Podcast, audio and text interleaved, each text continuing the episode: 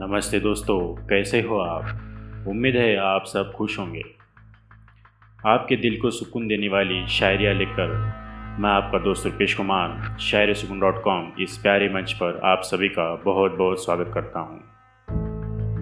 आजकल की इस कोरोना वायरस की ज़िंदगी में हम बहुत सारी बातें जो नज़रअंदाज कर रहे थे, वो पूरी लगन से कर रहे हैं। जैसे पहले सब अपने अपने पेशे के अनुसार ड्यूटी करने जाते थे, तब घर की कुछ बातों को उन्हें नज़रअंदाज करना पड़ता था। जैसे कुछ माँ बाप अपने बच्चों के लिए या अपने ही माँ बाप के लिए समय नहीं निकाल पाते थे, जिसका रूपांतरण समय के साथ साथ नज़रअंदाज करने में हो जाता था।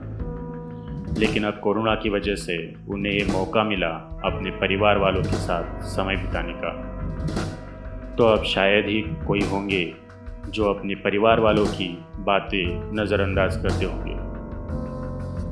आप सोच रहे होंगे, इस बात का शायरियों से क्या लेना देना। तो हाँ आपको बता दूँ कि आज हम नज़रअंदाज शब्द पर कुछ नायाब शायरियाँ सुनेंगे। तो आइए सुनते हैं, शायर अपनी शायरियों में क्या कहना चाहते हैं। आज की पहली शायरी आपके सामने पेश करने जा रहा हूँ। दिल थाम के बैठिए दिल के तारों को छेड़ के नज़रअंदाज कर जाना। दिल के तारों को छेड़ के नज़रअंदाज कर जाना। कहाँ से सीखा है आपने ये पल भर में गैर हो जाना? कहाँ से सीखा है आपने ये पल भर में गैर हो जाना? वाह, क्या बया किया है।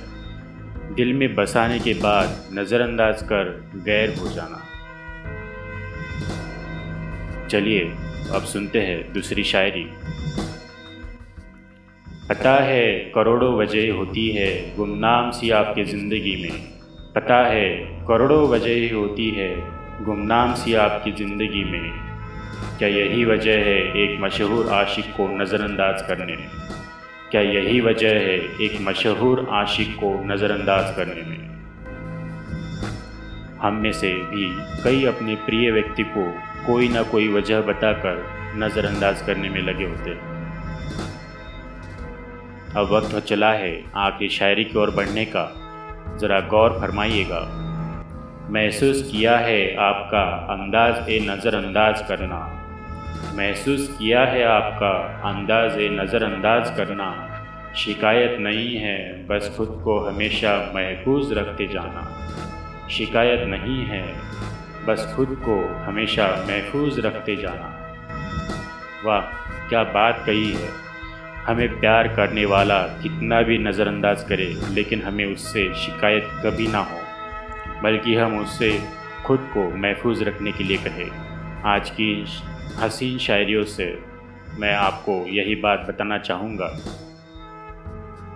कि कभी भी आपसे प्यार करने वालों को नज़रअंदाज ना करें।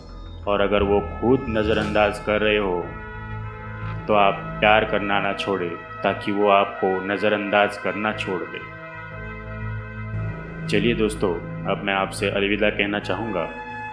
आपको हमारी शायरियाँ पसंद आई हो तो हमें कमेंट बॉक्स में कमेंट करके ज़रूर बताइएगा दोस्तों। और साथ ही, आप हमारे शायरी सुकून इस ऑफिशियल फेसबुक पेज को भी लाइक कर सकते हैं। इसी के साथ आपके अपने दोस्त रुपेश कुमार को दीजिए इजाज़त। कल फिर एक बार ऐसी ही बेहतरीन शायरियाँ लेकर हम हाजिर होंगे। तो चलिए दोस्तों till then take care of your near and dear ones bye bye